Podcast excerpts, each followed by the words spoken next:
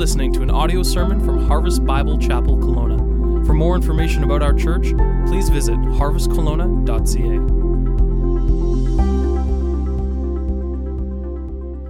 And turn in your Bibles to Judges, the book of Judges. We are starting a three to four week series on taking a look at Gideon. And Gideon is um, someone that we are going to know quite well. Encourage you, as I encourage you in the weekly email, to be taking a look at um, the life of Gideon in, in chapters 6 to 8, kind of get ready for the study that we are going to be doing with him and just see how God used him and um, just take a, a very solid overview of his life. Question for you this morning What would you do if you had no fear? What would you do if you weren't afraid? Would you maybe try skydiving? You thought, you know, skydiving would be pretty cool, but ah, there's just no way I would do that. Or maybe it's whitewater rafting. Or, um, you know what I would do if I was not afraid? Maybe this would be you. I'd tell my boss off. I'd give my boss a piece of my mind. Sorry, you may not have that much left afterwards, but you know, maybe maybe it's just like if I wasn't afraid of the consequences, I'd let him know, you know, kind of just, you know, where things are at. Maybe if you weren't afraid, you would quit your job. Maybe you would take a different job if you weren't afraid. Maybe if you weren't afraid, you would go to the doctor. You don't want to go to the doctor because you don't like doctors. Or, um, or maybe it would, you would end the relationship that just isn't right, but you're afraid. You're afraid of isolation or, or of loneliness or of rejection. You're fearful of what others might say or might think. Another question what would you do for God if you weren't afraid? Would you speak up more about him at work? But you're kind of afraid. You know, you don't want to be marginalized. You don't want to be labeled. You don't want to be seen as one of these Jesus freak kind of people. Would you step up and serve in a particular area, but you think, oh no, I, I, I can't do that. I, am afraid. I, I don't know if I would do that. How about trusting God with your financial resources and tithing or giving sacrificially to His work? It's just like, no, I'm afraid because, you know, I need, I need a certain amount of money that I need to live on. And or I'd commit myself to something 100%. You're kind of given just half hearted commitment because you're afraid of just what might happen if you get committed. Or maybe if you weren't afraid, you would come clean about your past and get help. Well, today we're going to look at a man who was definitely afraid. Um, he, he was struggling with fear. And in, in fact, his, I think I'm just going to try to move this a little bit out of the, the sun and uh, just make it a little easier. I trust that works. Um, we're going to look at a man by the name of Gideon. I already told you that, that we're going to look at him, and he is stuck. In fact, he is stuck in fear. He's stuck in a hole. We find him today stuck in a hole in the ground, literally and also figuratively.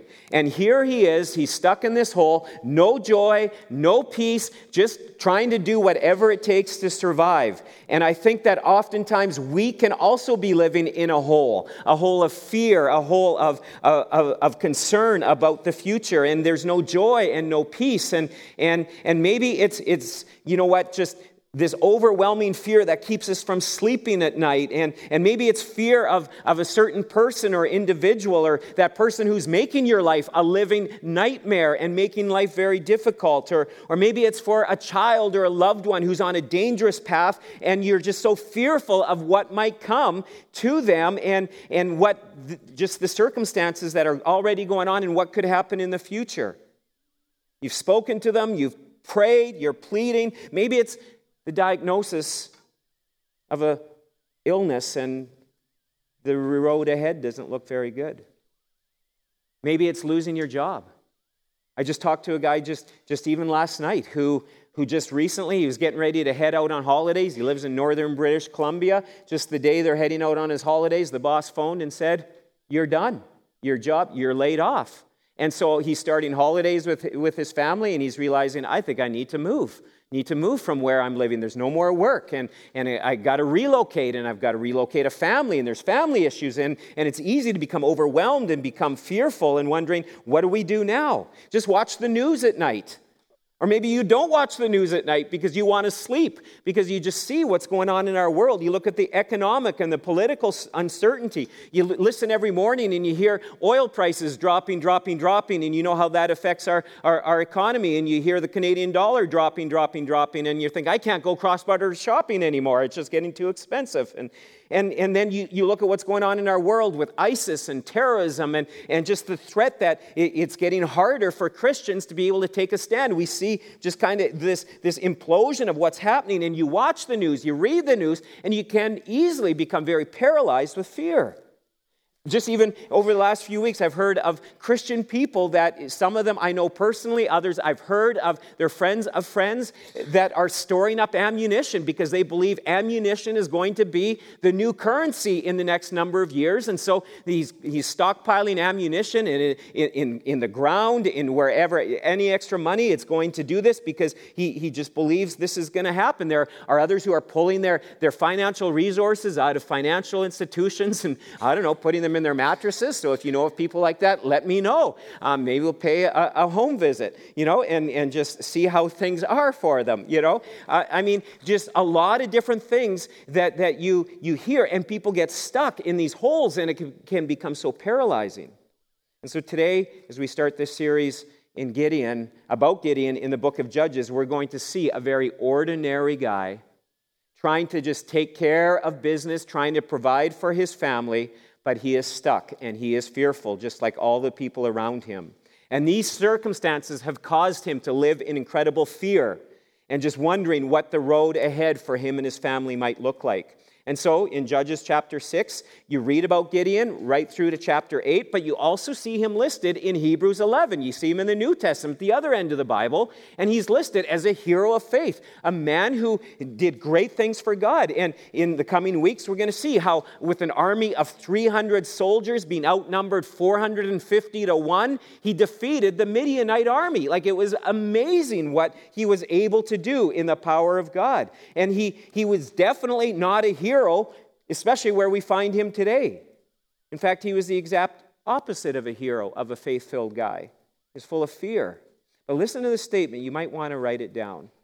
God does not reward courage with a calling, He creates courage within a calling.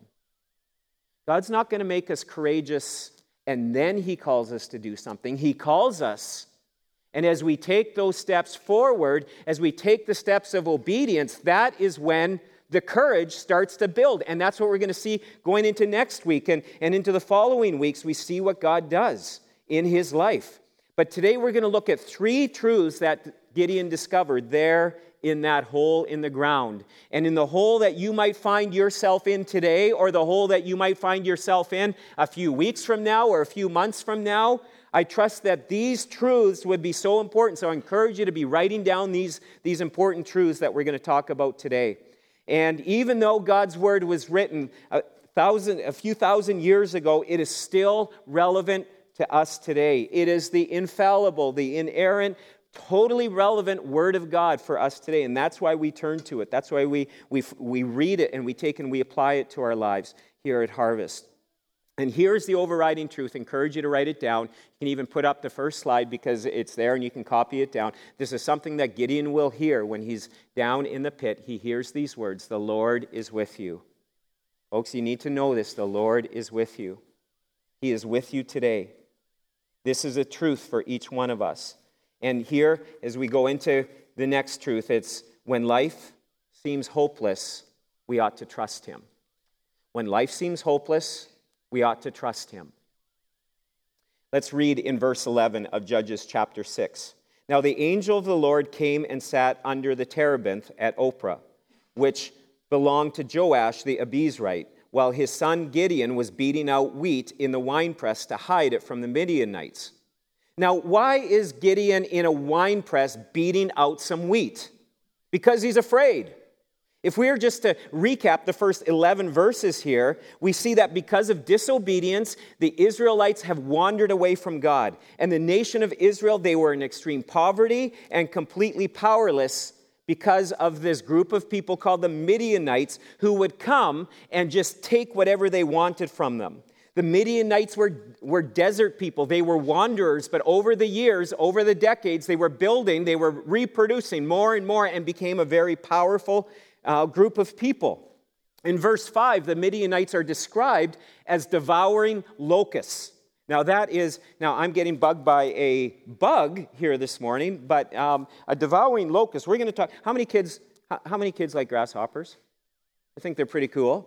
How many of you have ever caught a grasshopper? Even grown ups, how many of you have ever caught a grasshopper? Yeah, okay. How many of you have ever eaten a grasshopper?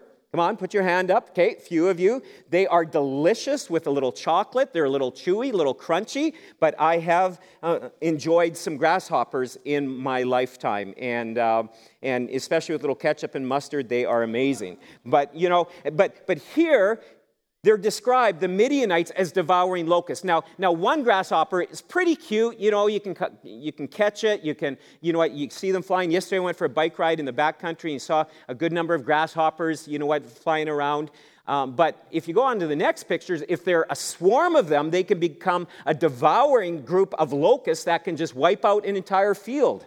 Growing up, spending my summers on a farm in Saskatchewan, it was amazing. It seemed like they would come in certain cycles, the good old grasshoppers, and they would be able to come and they would clean out a crop. It would be so discouraging to see this beautiful field of wheat, and then the grasshoppers just slowly move in and like devouring locusts, they just take it over and they just leave the just, just leave these stems, and that's all that's left. In fact, on our farmyard, which is usually always a little greener, and some of you who grew up on the prairies could even attest to this, that you would go walking and there would just be grasshoppers that that would just be, be flying out from all around you. And sometimes you have to keep your mouth shut because otherwise, if you're talking or yawning, one might even come flying into your mouth because there would be so many. That's the, what the Midianites were described as, as not just one locust, not just one little grasshopper, but as devouring because they would come in, they would come into the Israelite cities, they would come to wherever they were, and they would just help themselves to food, to animals, to, to their women, to whatever it was. They just took whatever they wanted. And so a lot of the Israelites were living in fear, they were hiding in caves, they were making caves in, in, in the rock just to try to escape and just to try to hold on to life. That's life getting pretty bad, pretty extreme. And this is the kind of life that Gideon was facing.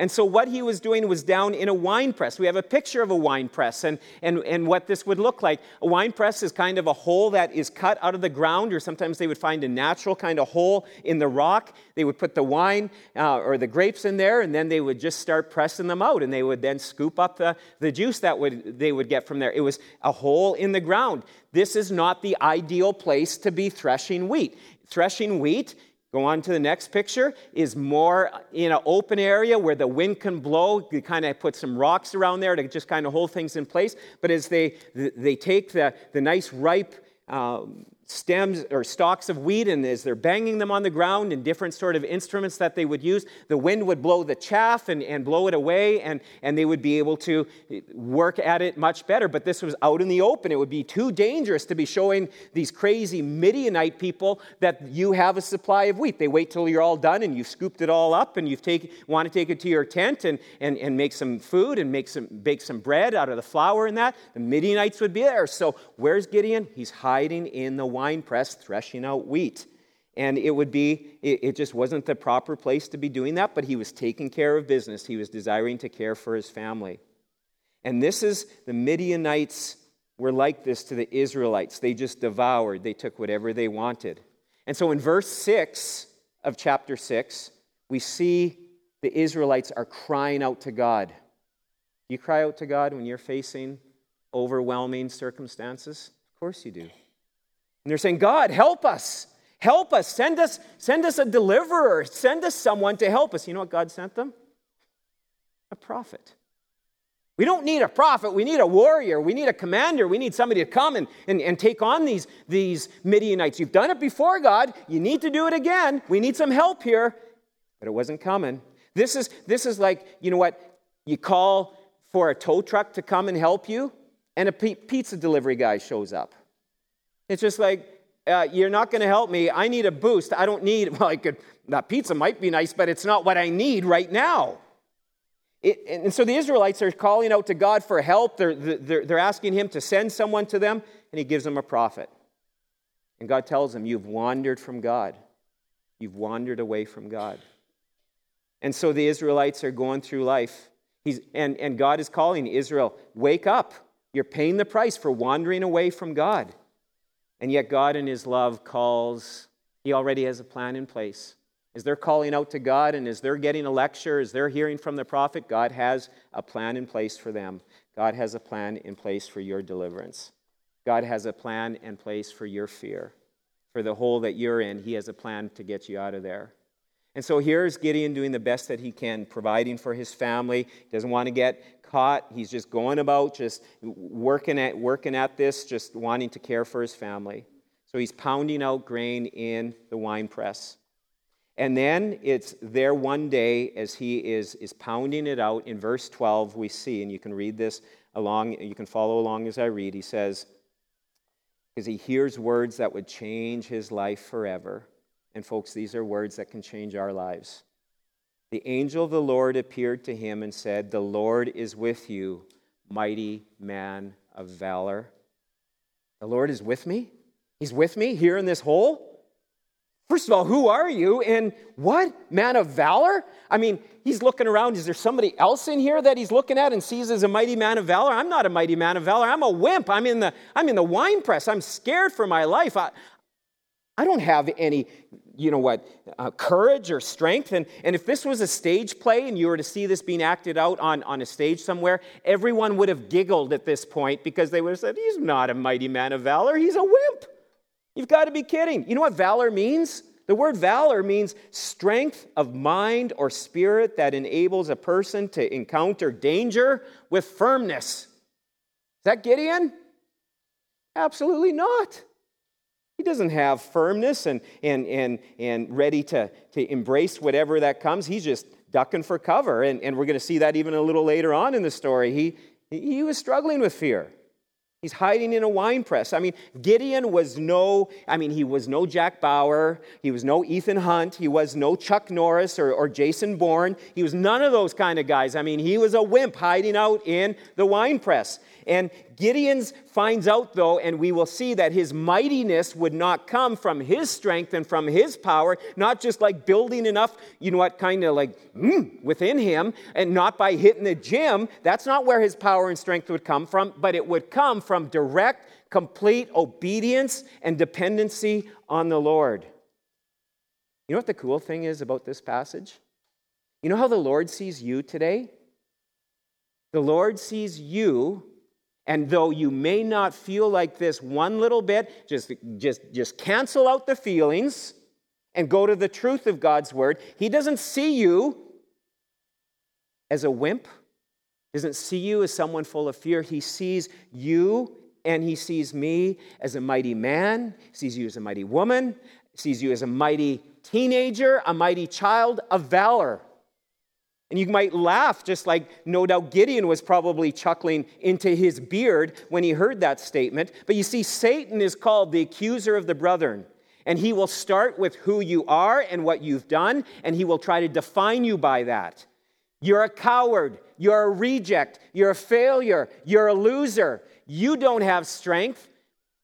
Those are the words that we often hear in our heads. We don't hear the words, You are a mighty man, a mighty woman, a mighty teenager of valor. God's word declares you as a person of power and strength. But you say, But I'm not like that. I don't have that.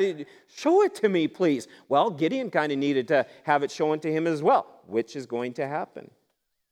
You see, so oftentimes we see failure, God sees victory. We see weakness, God sees strength. We see inability, and God sees ability. We may think we're cowards, losers, failures, messed up as a parent. I've messed up in my job. I've messed up in my finances. I've messed up in not caring for my body. And now look at what I'm facing. And, and you know how God sees us? He sees us as righteous, as saints, as joint heirs, as mighty sons and daughters. He considers us friends. That's our God.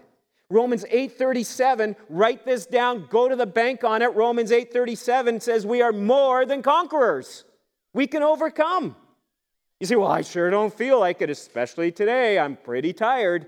Folks, you need to read it, you need to believe it. This is not just simply me pumping you up. This is simply not the power of positive thinking and this is knowing your true identity in Christ understanding fully what Christ has done for you. His love for you has been so extreme that he went to the cross to die on the, on the cross for your sin, for my sin. That is love. And that is how he sees, God sees us. He sees us through the lens of his son and what his son has done for us. This is a reality for all who have personally, individually trusted Jesus Christ for your salvation. This isn't just for a ritualistic kind of religious person. This is for someone who has a relationship with Jesus Christ. Do you know him in a personal way? Have you invited Christ to come in to be your Lord and your Savior? That is absolutely crucial in order to know God's power and strength in this way. John 3:16. I mean, one of the most familiar Bible verses worldwide, for God so loved the world that he gave his only son that whoever believes in him will not perish but will have everlasting life. And that his son took the punishment that we deserve. But you know, that word believes just isn't a head knowledge or, you know, it's not as simple as putting a like on something on Facebook or, you know, a, a, a little heart, you know, sort of thing on Instagram. That's not, sim- that's not what we're talking about. Yeah, I like Jesus. I believe in him. That word believe is much deeper than that. That word believe means you trust in, you rely on, you cling to. That's what that word believe means. Do you believe in Jesus in that way? You rely on him, you trust him, you cling to him. If you've never received Christ as your Savior, you can do that today. Would love to talk to you afterwards. When life seems hopeless, the Lord is with you. And our response is trust Him. First point. Second point, when you have questions, and you will, life will cause you to ask a lot of questions. You need to turn to Him. In verse 13 here, I encourage you to, to, to look at it in your Bibles. Gideon seems a little ticked here at this statement, a little sarcastic to this angelic guest that is with him here in the wine press. And and he says, Please, sir, if the Lord is with us, why has all this happened to us? And where are all the wonderful deeds that our fathers recounted to us, saying, Did not the Lord bring us back from Egypt? God did all that in the past. Where is he now? Hello, we can't find him. But now the Lord has forsaken us and given us into the hand of the Midianites. You know what he has just done here, Gideon? I mean, his big mouth has just opened up a huge can of worms because Gideon asks the two most universal questions that get asked over and over again, and no doubt you have asked these questions over and over again in your life God, why? And God, where are you? God, why did this happen to me? Why did that friend betray me? Why did I lose my job? Why did that loved one die? God, where are you? I thought you were in control of things. I thought that your word said that you would take care of me, that you would give me all my needs. Yeah, he promises to take care of all our needs. The only problem is that many times we think our needs are our needs, but they're really our greeds. God promises to take care of our needs, not our greeds. All of us have felt this way. A dear friend of mine um, talk to him from time to time. He lives in, uh, out east. He was growing up as a teenager in a single parent home. And one day he had a huge fight with his mother. A lot of yelling took place. It was very unhealthy, and, and there was just this very angry exchange. And, and so then the mother jumped in the car and she took off, and, and uh, they lived out of town a little ways. And she just got in the car and took off and left him and his brother and his sister with him. And, and, and she took off just to cool down. She never returned. She was killed in a car accident, head on collision, gone. So left three teenagers without a mother, and she was a single parent mom. When I met him a number of years later, he basically thought that, that he, he still he, he showed up in our church, and yet he thought, I've committed the unpardonable sin.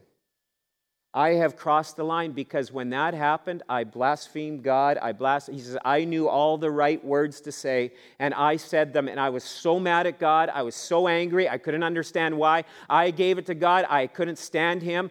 And I told my friend, I said, just the fact that you have a heart towards God, a repentant heart, it shows you have not committed the unpardonable sin. That God has never, He will not forsake you. He ha- your heart is not hard. His heart was soft, and His heart continues to be so soft towards the things of God.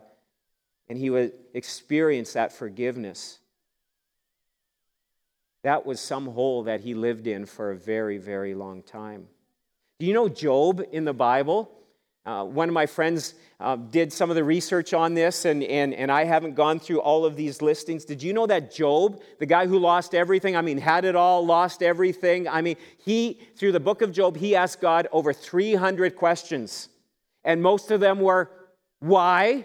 And God, where are you? What's going on here? and even, why did you give me these friends? Because his friends weren't even that much help oftentimes. God, why don't you get rid of my. I mean, he asked all these questions. You know how many answers he got from God? Zero. God can handle our doubts, He can handle our questions, even our anger. Over the years, Charlotte and I have been married and we've been involved in ministry together through life, through ministry, through different things. We've walked through a lot of different traps, a lot of different circumstances, a lot of different difficult seasons in our lives that have left us confused and hurting and questioning, at times very raw, very hurt, very angry. God, why? God, where were you? God, help. God, I thought that I was supposed, you know, all of these different things. But there are so many things that we don't understand about God and His ways. And you know what? Sometimes our questions will get answered. And sometimes they won't get answered, and yet He is still God. And I am so thankful that many times God hasn't answered my prayers, that He has another plan in place for us that I could not see earlier on. At the end of the day, with all of our doubts, with all of our confusions, when we can't understand the ways of God, we need to understand the heart of God. And the heart of God is that He loves us, that He cares for us, that He's a plan for our lives. And so look at verse 14. Just as Gideon is firing off these questions, I, I just love this part because this is the part when you're watching the movie, and if this was a screenplay or, or on the big screen, it would be pretty amazing because here he's listing off these questions, and then all of a sudden Gideon just gets quiet because it's at the point in the movie where everything seems hard and hopeless and there's no way out that that's when the superhero shows up and you go, it's all going to be okay. Well, look at what happens in verse 14. It's at this point in verse 14, it says, And the Lord turned to him and said, Go in this might of yours and save Israel from the hand of Midian. Here is the Lord turning his face to him, looking at him square in the face, and he says, Go in this might. Go in this power in this strength. I with you, Gideon. This angel, you thought it was an angel up until this time. You know who it was? It was Jesus Christ. It was Jesus Christ that was there with him. This is what you call a Christophany. This is a, num- a number of occasions in the Old Testament before Jesus Christ came to earth, like he did in Bethlehem um, 2,000 years ago. This is when Jesus would show up in certain times to certain people. This was the pre incarnate Jesus, if you want to call it that. Um, and, and this is before he came to earth as the little baby. And. Um, and here he showed himself to Gideon. Jesus showed up to Gideon there in the wine press. I know exactly what some of you are even maybe even thinking right now. Well, that sure would be nice if he showed up to me now. Showed up to Gideon, and if you say he's with me and all of this stuff, why doesn't he show up to me? I could use a little Jesus in my life right now. Folks, I want to tell you, he has shown up, and he continues to show up in your life Because of Jesus coming to this earth, because of Emmanuel, God with us, Jesus Christ is with us through the person of the Holy Spirit. Jesus shows up to us through the living Word of God. He shows up over and over again. This Word is active, it's alive. It has got to be the most treasured resource that we have in our homes. And it's oftentimes not. Our phones, our bank accounts, our, our, our toys, our pleasures, our house are the most treasured things in our home. It's the Word of God. This has got to be the most treasured thing because it is Jesus revealing Himself to us, speaking to us through His Word. I love, like, one of the, the comments that gets mentioned around here, and the first time I heard it was from one of our, uh, the folks here in our church. They say, You want to hear the voice of God? You want to hear God speak? Read His Word. If you still can't hear Him, read it louder, and you'll hear God speak to you. He will through His Word. Another way that He speaks is through His body, through the body of Christ. Brothers and sisters that Christ brings into our lives. That's why church, that's why church is to be a family. That is why we are to walk with one another for help, encouragement, accountability. Jesus shows up here to Gideon, and he is showing up to us. He shows up through the body of Christ, through the hands and feet of Jesus we get to see in those around us. Yet Gideon still had a few questions. Verse 15, look at he, he still has some questions going on here. He's, he's saying, But please, Lord, how can, how can I save Israel? My clan is the weakest, and I'm the least in my father's household. Basically, he's saying, I'm a weak nobody. There is just no way this can happen. And this takes us to truth number three that we see here. When filled with insecurity, we need to follow him. When we're filled with insecurity, and the Lord said to him, verse 16, underline these words because these are words that are for you here today. But I will be with you. He will be with us. And you shall strike the Midianites as one man. It would be the Lord that would lead him every step of the way. He needed to simply follow the instructions as they would come. In the same way, we are to follow the instructions as God gives them to us through His Word, through His Holy Spirit as He speaks to us. You know what? Every one of us here has insecurities. All of us do. If we were to sit down one on one, put our chairs across from each other, and we just got real and started to say, Here, here's my insecurities, here are my fears, all of us would have some of those. Some of those fears and insecurities will lead to sleepless nights.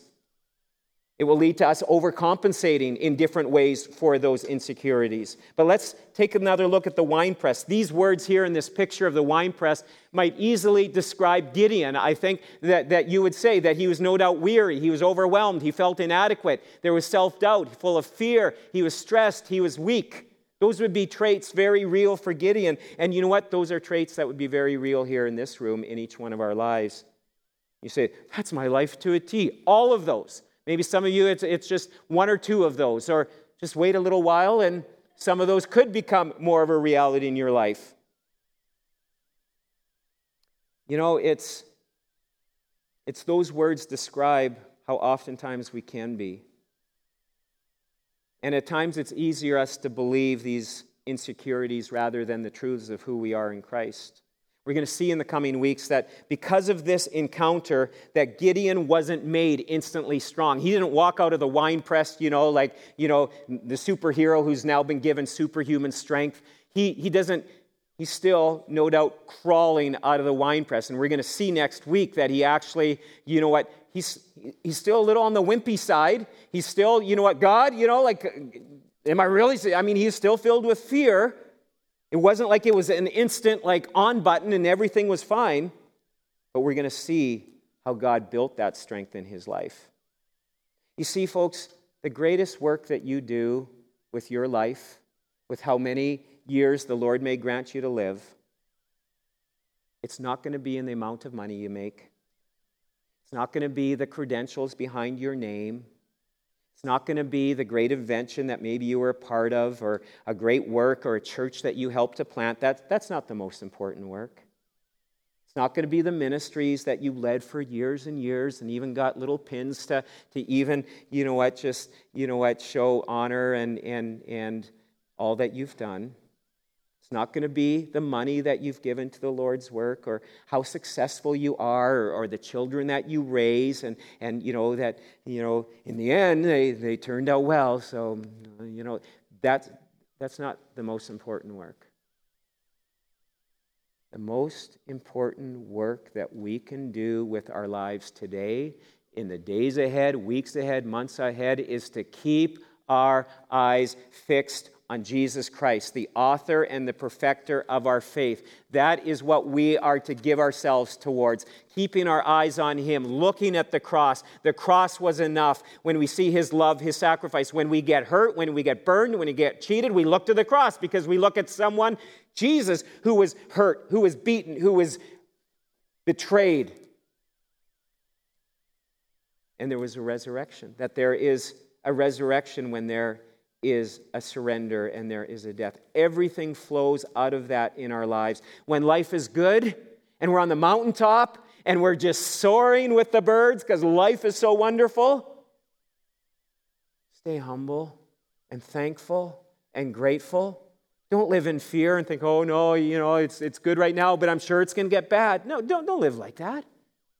It may happen. You may enjoy a great season in life a great season in work, a great season in, in, in, in, family. Enjoy it and be thankful. But don't become proud. One of the things we're going to see later on, the thing that, that was a huge hindrance to Gideon, and this is a huge hindrance to churches, to pastors, to Christians, pride.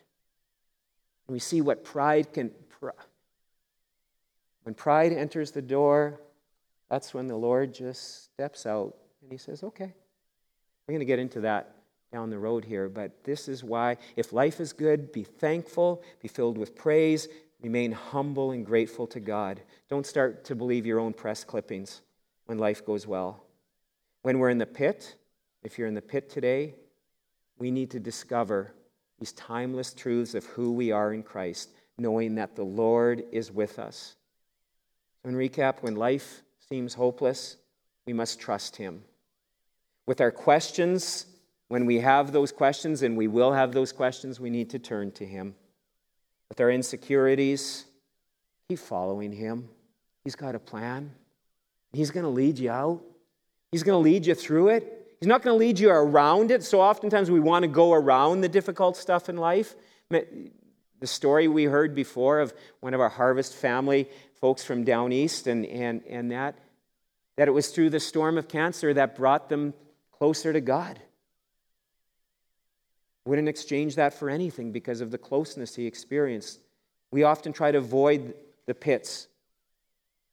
But God has a plan to meet us there right in the pit of life.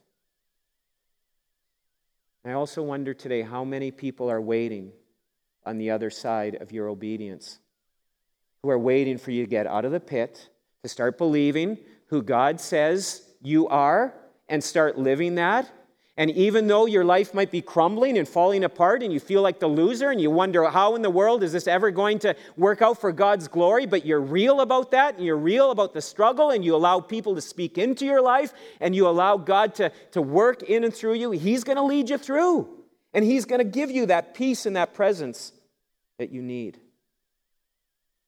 How many of us today are in the wine press today and we're hiding and hurting and questioning? Jesus shows up to you in that press. He shows up to you in that hole. He says, Follow me. I've got a plan. And that plan is good. We're going to see the plan for Gideon in the weeks ahead. Amazing. Amazing what he does. And that can be the same truth and reality in our lives here. Let's pray.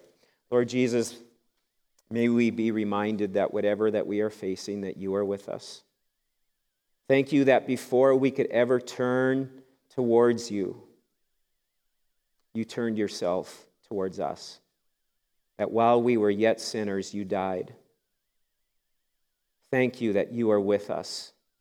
You will never leave us. You will never forsake us. I pray for brothers and sisters here today that are finding themselves in the pit of fear today, of anxiety, for family member, for health, for finances, for a job, for certain situations that just seem so hopeless and out of control. Lord, may they know that you are there with them.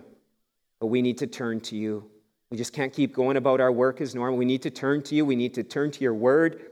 We need to turn to the body of Christ, to brothers and sisters who can love us and stand with us and support us and encourage us. But we also need there to be need to be there for others as well. Father, I pray that you would knit together here at Harvest Kelowna a body of believers that is there for one another. Through the good times, we will celebrate and we will be there to pick up the pieces when life is shattered. And I pray for those visiting, perhaps from out of town. And, and uh, Lord, I pray that you would just be their source of strength and that they would take these truths and these realities and apply it to, to their lives. Do it. May we all do that, I pray. Thank you for those that are here today in a great season of life. Thank you, God, for bringing them into a great season. You are a good God, and you love to give good things to your children. We just thank you and we praise you, but we know that moment by moment, day by day, we need to keep our eyes fixed on you and we need to cry out, Oh Lord, I need you, I need you. Every hour, I need you. Pray this in your name.